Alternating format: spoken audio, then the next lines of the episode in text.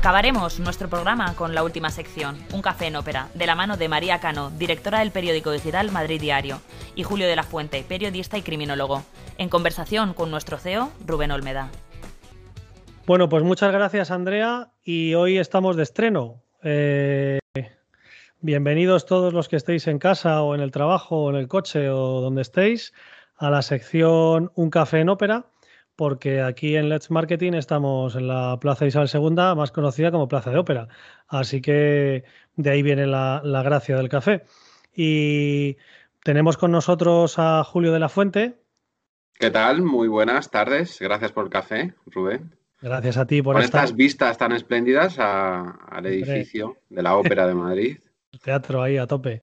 a tope. Y tenemos a María Cano, directora de Madrid Diario. Buenos días, Hola, buenas tardes y muchas gracias por la invitación. Pues mira, yo os, diré a vosotros que nos estáis escuchando que aparte de pedirles perdón por haberles metido en esta encerrona con pocas horas de antelación, un atraco. Lo que demuestra cómo está el periodo adaptado a la inmediatez, eh, os quiero decir que son grandes profesionales y reconocidos. Bueno, Julio también es criminólogo, que le viene muy bien eso de los indicios para saber dónde está la noticia, supongo. y que María hoy en día, oye, pues tener un cargo tan importante, quieras que no, es una responsabilidad con, lo que influye los medios en la gente. Entonces, muchísimas gracias por inaugurar conmigo esta sección y muchísimas gracias por venirnos a hablar de algo tan importante que son los contenidos digitales. Eh, así que si os parece, pues, pues empiezo con alguna cuestión eh, sobre la causa.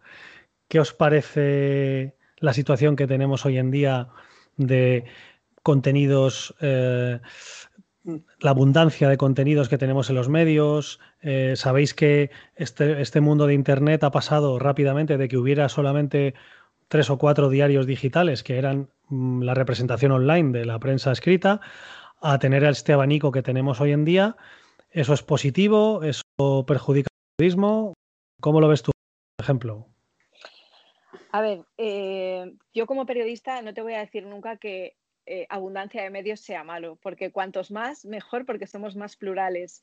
¿Cuál es el peligro, el riesgo que corremos ahora tan vinculado sobre todo a lo digital y a lo inmediato?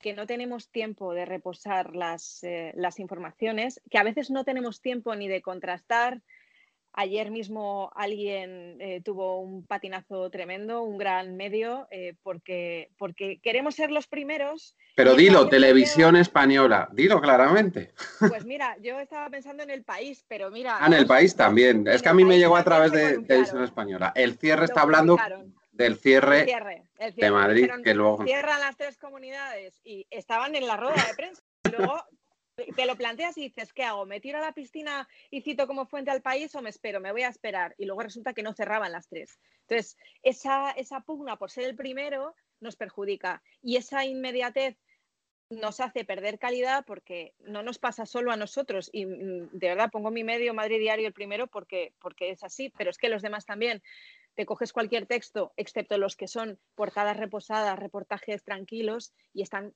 trufados de ratas, de repeticiones, de, errores que serían impensables para los que venimos del papel, que todo estaba mucho más, se leía 20 veces, eh, más reposado, más medido. Entonces, en ese sentido hemos perdido. Y luego hemos perdido en otra cosa.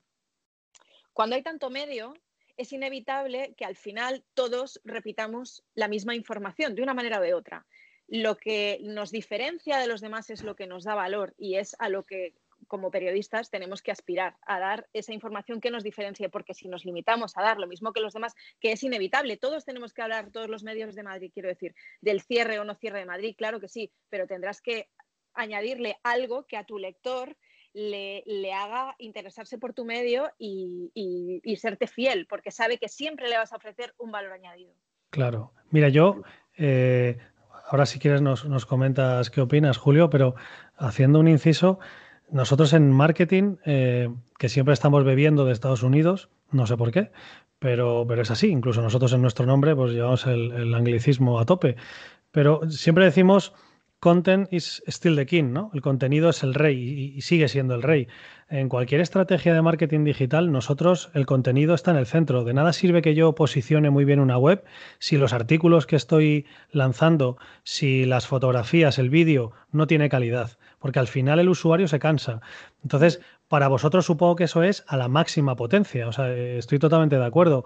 la inmediatez esa está jugando en contra de poder, de poder dedicarle el tiempo necesario a una cosa tan importante como es una noticia pues, sobre un cierre de una ciudad o sobre un cierre de una comunidad o sobre un cambio en el BOE, ¿no? No sé, Julio, cómo lo Sobre todo eh, por el análisis, efectivamente. Yo estoy trabajando ahora en una agencia de noticias que prima, que destaca precisamente la inmediatez, la rapidez, eh, para nutrir al resto de los medios que antes tenía su sentido porque el resto de los medios eh, en papel pues salían al día siguiente, las radios, pero es que ahora estás compitiendo en vivo como agencias puras y duras con el resto de los medios digitales, aparte de la radio que siempre ha tenido también esa inmediatez, o ahora la televisión, que hay televisión 24 eh, horas, aparte de las páginas web y demás.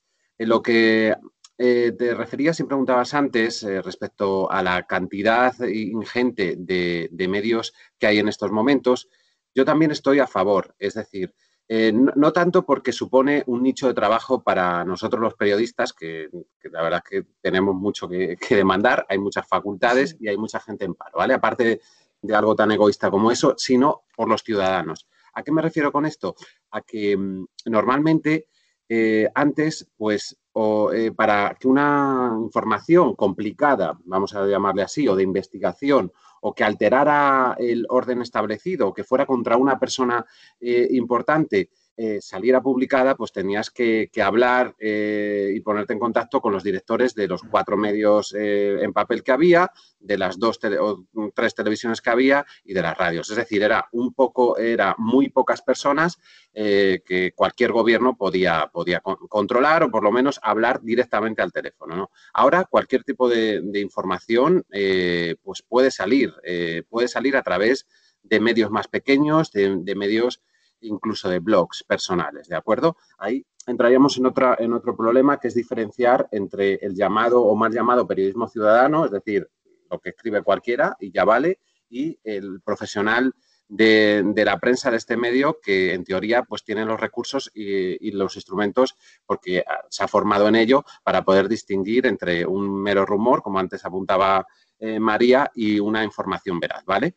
Pero, en definitiva, yo creo que es importante porque aumenta la democracia de un país, tener muchos medios, tener, eh, tener eh, muchos canales para distribuir informaciones que antes nunca iban a distribuirse. Una información hace 20 años del rey Juan Carlos eh, crítica no iba a distribuirse mm, porque al final se ponían de acuerdo la, casa, la Casa Real y eh, el Estado y los medios de comunicación, pues para vetar, como hemos visto ya con retrospectiva, eh, ciertos escándalos del rey y ahora va a salir. ¿En cualquier sitio? Sí, va a salir. Hay el problema del cualquier sitio, como antes también comentaba, comentaba María. ¿Todos medios tienen fiabilidad? No.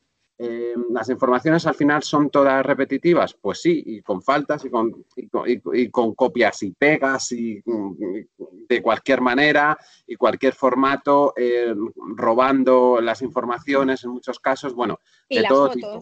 Y las fotos, y las, fotos, y los vídeos de Internet que se cogen y se trituran sin pedir permiso eh, ni, vamos, ni referenciar a la persona.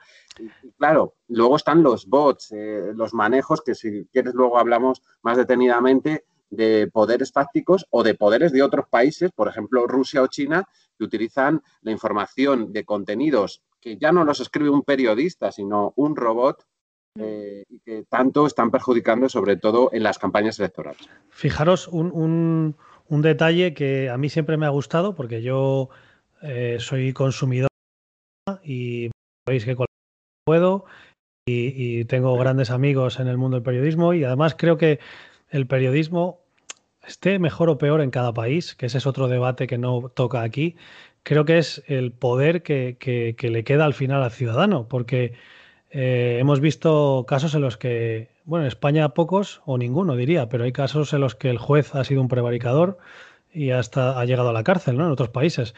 Pero digamos, el, periodista es lo que te queda para denunciar, ¿no? Esa denuncia, ese desahogo, eso que luego puede ser viral, Em, pero mirad, quería contaros una anécdota que es, me parece curiosísima. Eh, lo vi en YouTube, eh, no sé si seguirá el vídeo o no, yo lo vi desde luego. Era Matías Prats, padre, retransmitiendo una corrida de toros. y, el tipo, mientras estaba diciendo, pues no sé, pues tal ha hecho una Verónica o lo que sea, yo no entiendo mucho, eh, aparece un ruido ensordecedor y era un avión de Iberia, ¿no? Y entonces, claro, el hombre se tuvo que, quedar callado y la gente en sus casas solo se oía. Bueno, pues fijaros que al día siguiente, sabéis que San Isidro, pues hay corridas todos los días. Al día siguiente vuelve Matías Prats y entonces esa ruta se debía haber y cuando va a pasar el avión, en vez de quedarse callado, dice, eh, Paramos un momento la conexión de la corrida para informarles que el avión HJ7 de Iberia con vuelo destino a Marrakech eh, está pasando por encima de tal, tiene una altura de tanto, el avión tiene una envergadura de no sé qué y llegará aproximadamente a la hora tal. Y yo dije, eso es ser periodista. El tipo había gastado su tiempo en enterarse de quién le había interrumpido y miró si iba a pasar mañana y en vez de decir, ya está otra vez aquí el avión, el tío sacó los datos en paz descanse, sacó los datos de dónde era el vuelo, de dónde iba. Me parece genial, ¿no? O sea, esa es la calidad de, poder dedicarle tiempo a las cosas, ¿no? Pero es que si el ciudadano de a como decía Julio antes, supiera todo el trabajo que va detrás, que no consiste en meter en las redes sociales una opinión, opinar, podemos hacerlo todos, pero todos tenemos una opinión, mejor o peor formada, pero una cosa es opinar, otra cosa es informar de se acaba de caer una teja y le ha caído un señor en la cabeza y lo estoy viendo. Y otra cosa es investigar, contrastar, eh, conseguir llegar a las fuentes y, armar una información, mm, bueno, pues con los parámetros eh, tal y como se nos ha formado para ello a los que, a los que hemos elegido esta profesión. Pero em, no todo el mundo, te iba a decir, no todo el mundo sabe valorar ese, ese, ese esfuerzo.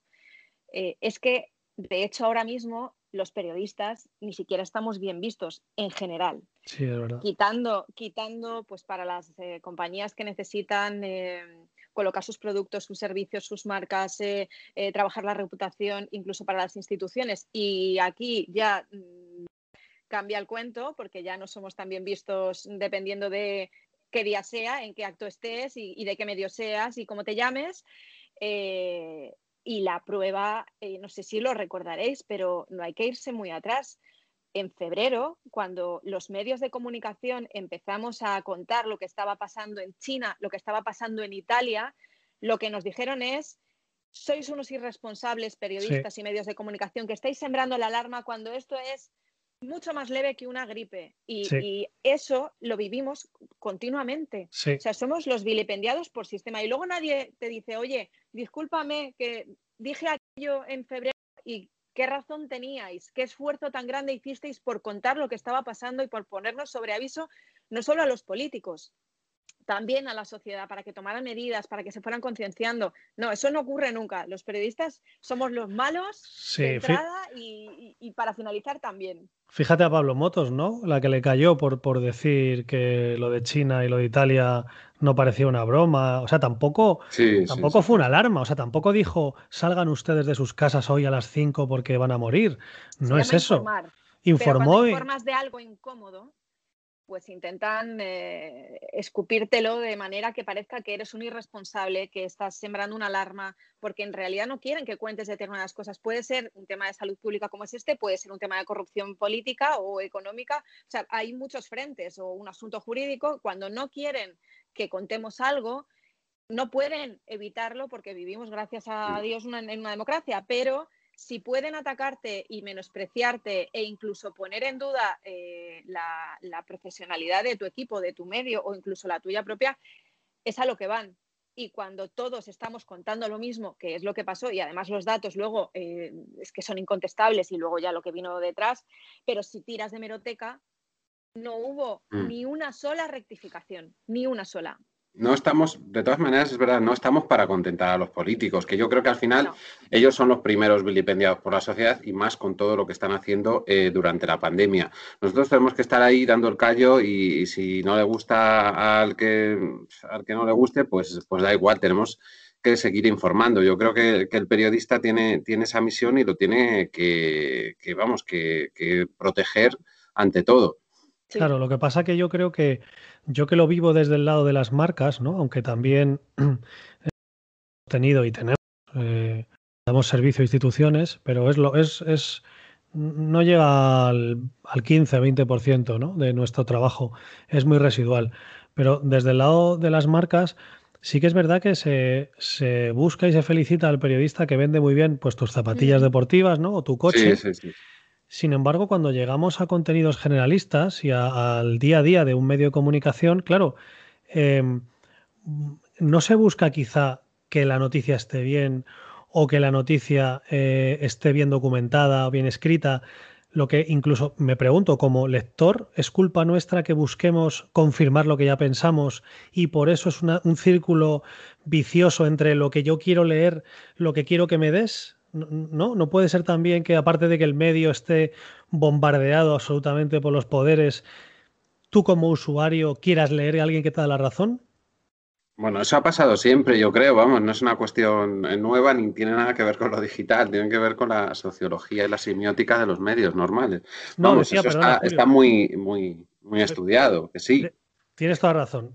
Quería decir que con el contenido digital es tan inmediato, ¿vale? Sí, Es tan rápido que la reflexión del periodista se ve encima abordada por la, ref- la no reflexión que tiene el lector. Es decir, nos estamos acostumbrando a que eh, alguien saque rápido la noticia y yo opinar rápido y, y- y lanzarla rápido con mi comentario. Y es todo como que eh, un bulo, por ahí viene el tema de las fake news, se, se difunde en cero coma, ¿no? Porque es que nadie se ha parado a pensar, ni, ni el que lo retuitea, ni el que lo comenta, ni el que lo manda por WhatsApp a el todos tus manda, amigos. Sí, ¿no? Porque claro, alguien que también quiere ser el, el amigo de turno quiere ser el primero también, no solo los periodistas, sino el amigo de turno quiere ser... Y luego se equivoca, claro. Nos faltan las Yo- claves, como dice María, las claves. Claro, es, eh, es verdad que, pero desde que el mundo es mundo, el lector o el oyente o el, el tipo de consumidor de información busca el medio afín a sus ideas para sentirse, eh, bueno, pues reforzado, porque al final no quiere escuchar o leer lo contrario, pero no solo para eso, es que muchas veces, y como tú decías, esto va tan rápido, que lo que necesita es que le traduzcas lo que están diciendo los políticos. O sea, ¿Qué Sí. significa esto que ha dicho hoy Ayuso? Tradúcemelo, es bueno, es malo, es regular, eh, pero voy a poder salir de mi casa o no. Entonces, tú se lo tienes, tú tienes dos misiones. Una, informar en el momento más rápido que puedas de lo que está diciendo la presidenta, en este caso la presidenta de la Comunidad de Madrid, Isabel Díaz Ayuso. Y dos, traducírselo, traducírselo tanto desde el punto de vista de, social, del servicio social que hacemos los medios, como desde el punto de vista político. ¿Qué significa ese movimiento? ¿Qué ha podido pasar para que haya ese cambio en solo apenas un 12 horas?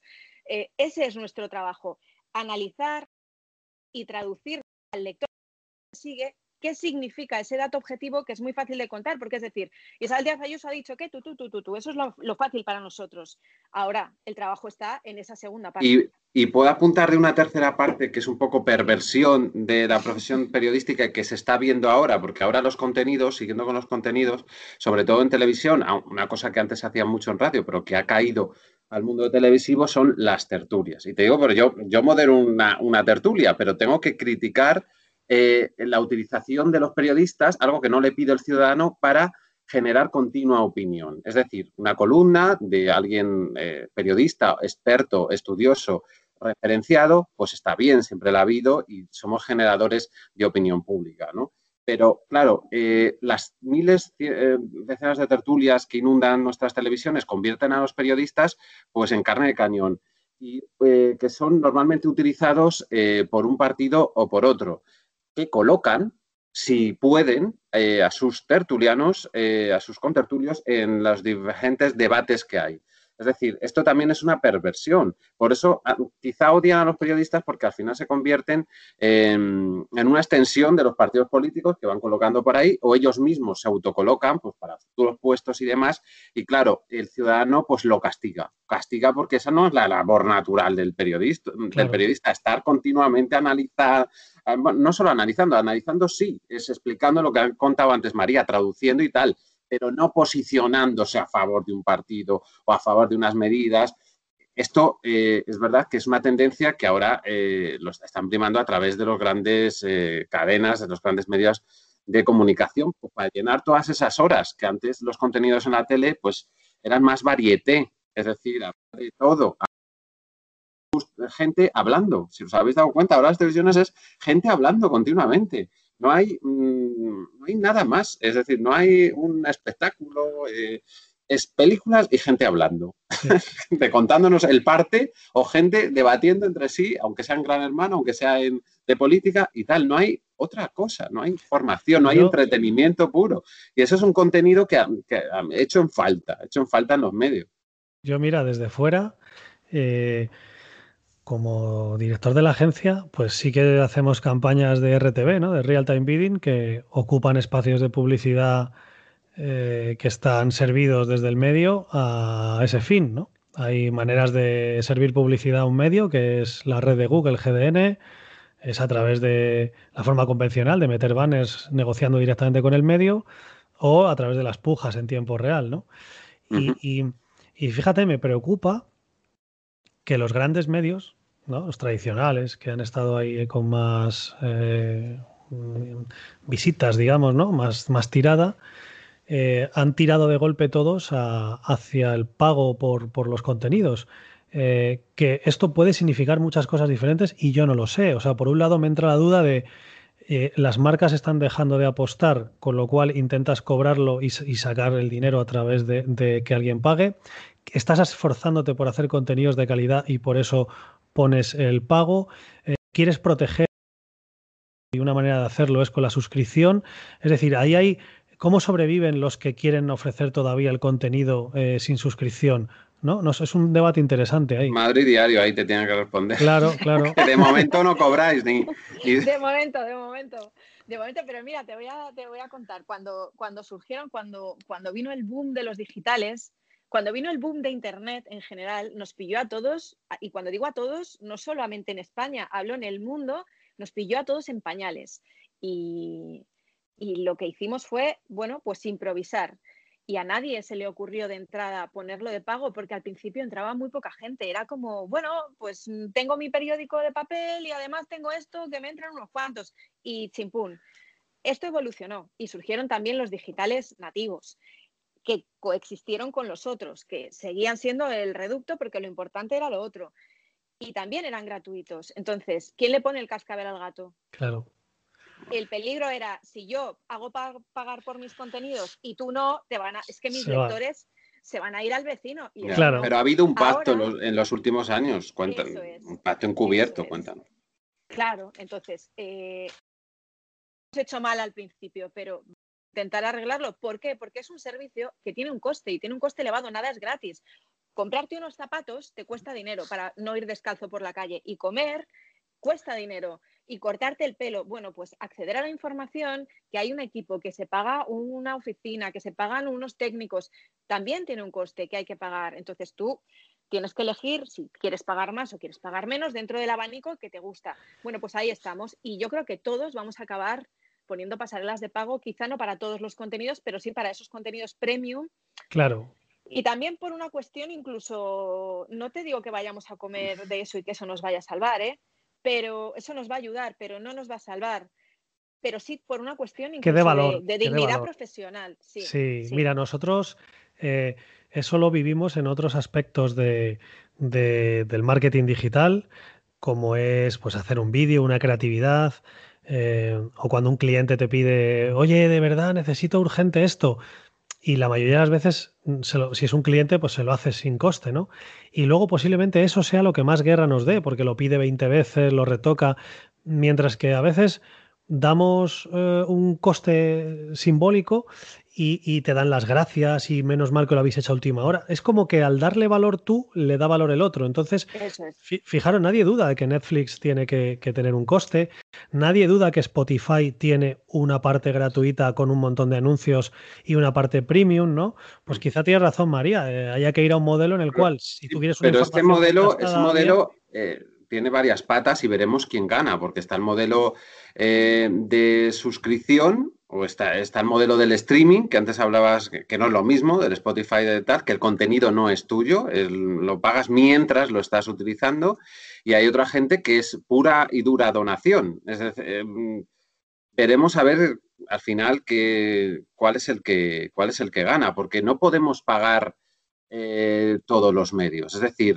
¿se crearán plataformas eh, de contenidos periodísticos? Pues a lo mejor en el futuro, sí, en el que puedas acceder eh, pues a varios medios, como podemos tener ahora, ¿cuál es? El kiosco y más, ¿no? Que, puedes mm. entrar. Es decir, no tener que estar poniendo una clave cada vez que entras a la vanguardia una clave, al mundo otra, no sé qué.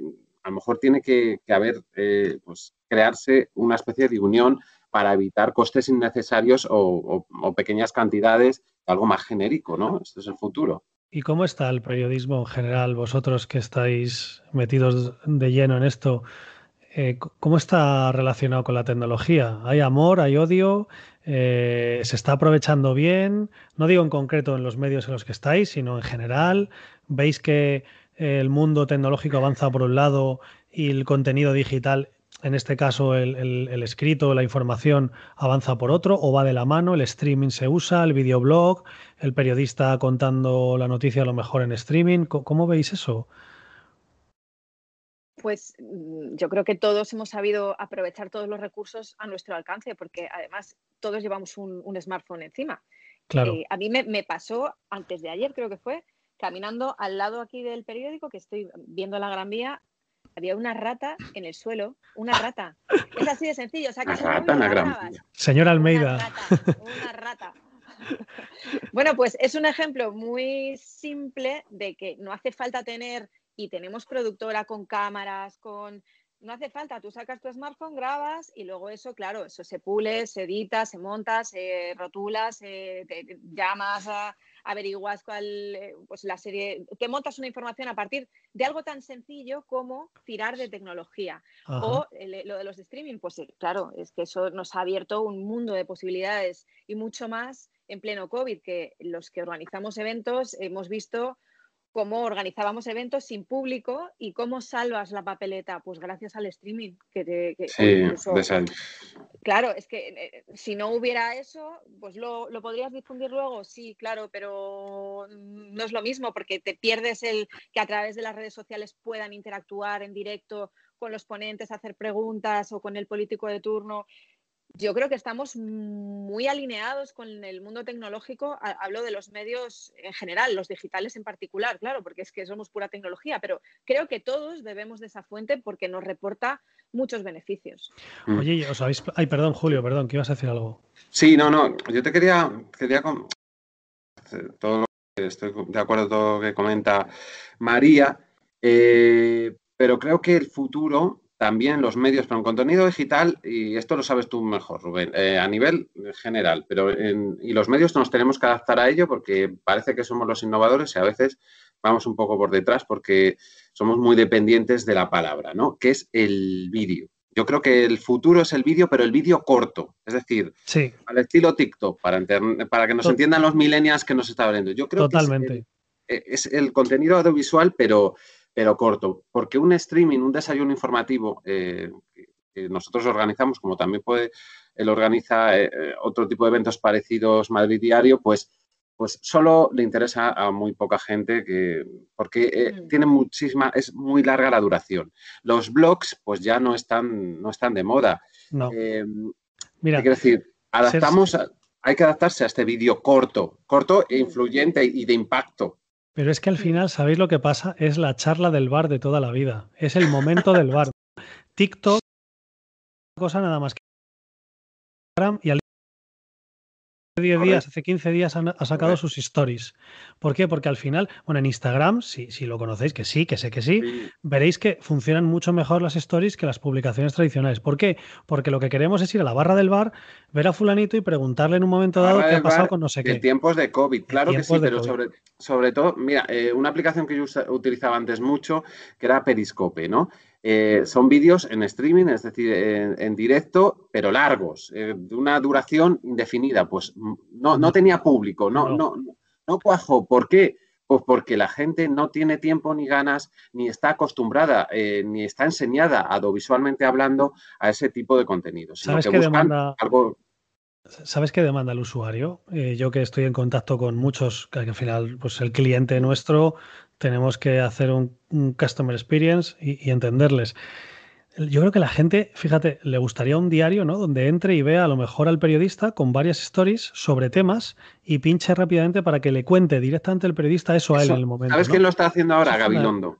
Iñaki Gabilondo se ha reconvertido en hacer ese tipo de speech, de análisis de un minuto de duración de la actualidad. Y lo ve muchísima, muchísima gente. Tenemos que tener en cuenta que tras Google es YouTube el principal buscador de contenidos del mundo. Y es de Google, y es de Google, que lo compró. eso ya, no, eso ya no, estaba yo tan al tanto. Google lo compró, igual que Facebook. Pues está claro. está claro. María, tú tenías ahí a mí es que me da un poco de rabia, porque es verdad, y tenéis toda la razón los dos, eh, que, lo que, los tiros van por ahí. Claro, los periodistas nos da rabia. Sí, sí, eso va en detrimento de la lectura, porque al final tenemos un público baguete que prefiere ver un vídeo de 30 segundos o de un minuto y que me resumas lo que ha pasado a leerme 4.000 palabras en un texto y que tengo que estar ahí, eh, pues... Mm, es así, es así. Pero yo creo que no, mirad, yo, yo fíjate, yo en la pandemia me dio por lanzar unos vídeos ¿no? que publicamos en nuestras redes sociales sobre consejos de marketing desde mi huerto. ¿no? Yo estaba ahí en el pueblo confinado y tenía un huerto y iban creciendo las patatas. Y, y claro, el vídeo, hubo, hubo, una persona de LinkedIn que me dijo en el primer vídeo, oye Rubén, es fantástico, pero ¿por qué no lo subtitulas? Y dije, madre mía, es verdad. Y al subtitularlo tuve mogollón de gente que me decía luego, gracias porque estoy en el curro y no puedo poner el sonido, etcétera. O sea que María, yo creo que es, se combina perfectamente seguir poniendo el texto para quien lo quiera, pero para quien tenga solo un momento que está cocinando las patatas en casa o la tortilla, ponerse el, videoblog del periodista contándole a rueda de prensa de, hoy, ¿no? O sea, yo creo que van a convivir siempre. El, libro de papel, yo lo Sí, a ver, van a convivir, sí, sí. O sea, que no, que no muera, por favor. Oye, que se nos ha acabado el tiempo casi. ¿eh? ¿eh? Somos de otra generación. Pregúntale a los jóvenes que cuántos libros en papel tienen. Bueno, sabéis que son modas también, que luego van cambiando las tendencias. Sí, luego pues compramos tocadiscos, ¿sabes? Te quiero decir que puede ¿Eh? volver, que puede volver el, un periódico, ya verás, en papel. Sabéis que el podcast, esto que estamos haciendo es la radio de toda la vida. Esto es la radio de toda la vida. O sea, al final todo vuelve. pero en pequeñas píldoras. Volvemos a lo mismo, en pequeñas píldoras. Lo del bar, tú no necesitas que el de enfrente te cuente tal, solamente que te cuente cuatro. ¿Qué ha pasado ahí? Pues que ha venido el camión y ha hecho no sé qué, no sé cuánto. Ah, vale. Y ya con eso. Un titular. Eso es, eso es. Que, que Andrea nos va a matar. Y yo lo que quería es, no sé si tenéis algo más, algo que decir eh, o, vamos cerrando ya. Si, que salud, salud para los medios y para los periodistas. Sí, yo creo que sí. Y yo lo digo sinceramente, estoy emocionado de que hayáis podido aceptar estar conmigo hoy aquí, con nuestra gente. Espero que esto sea muy viral y siempre quedará en la posteridad que inaugurasteis el programa cero y la sección de Un Café en Ópera, que por cierto hemos tenido, aunque sea virtual, pero ha sido una charla de café muy agradable y sois gente muy maja. La gente lo habrá podido ver en su casa. ¿Pero lo eh, o qué? Yo no, yo para nada, pero ellos lo han confirmado. muy bien. Julio, eres un, día, un día una visita te hago por allí, cerquita. Ah, bueno, estáis invitados a, otra tertulia sobre otro tema, sin duda. Y, de verdad, mira, Julio le podéis seguir en Europa Press, en Canal 33, es un crack. A María Cano, pues si la queréis mucho, dar muchas visitas a Madrid Diario, por favor. Yo lo hago, ¿eh? Yo lo hago también. es verdad, es muy disciplinado. Y además yo siempre, y Julio lo sabe, Julio lo sabe, no es de ahora, es de hace más de 10 años, de, bueno, conocí a Enrique hace 20, siempre he sido muy defensor de esa manía americana de USA, de USA de lo local. Ellos defienden mucho el periodismo local, pues la carrera de la, del colegio mayor, eh, eh, la, partida de no sé qué del barrio de no sé cuántos, si tal tienda ha abierto y ha hecho una oferta. Y esa, ese, ese periódico local lo, han ha sabido convivir mucho con la noticia del Washington Post o del New York Times. Y aquí en España yo siempre echaba de menos eso, decir, oye, somos 6 millones de personas en Madrid, no habrá cosas importantes en cada distrito, en cada... Es que hay un montón de cargas. las que nos quedan en el tintero, eh, la verdad. Las que no nos caben, sí. Madre mía, qué barbaridad. y fijaros, por finalizar este tema de contenidos digitales, para mí es mucho más importante la humanización del contenido y la humanización del contenido viene por la cercanía, por lo local. Así que enhorabuena a los dos por lo que hacéis y que la gente siga apoyándoos y que nos sigamos viendo aquí, ¿vale? Muchísimas gracias. por la invitación, Rubén. Nos Muchas vemos. Gracias. Un abrazo virtual. Abrazo Chao. virtual. Un placer. Abrazo. Adiós María, adiós Julio. Chao. Adiós.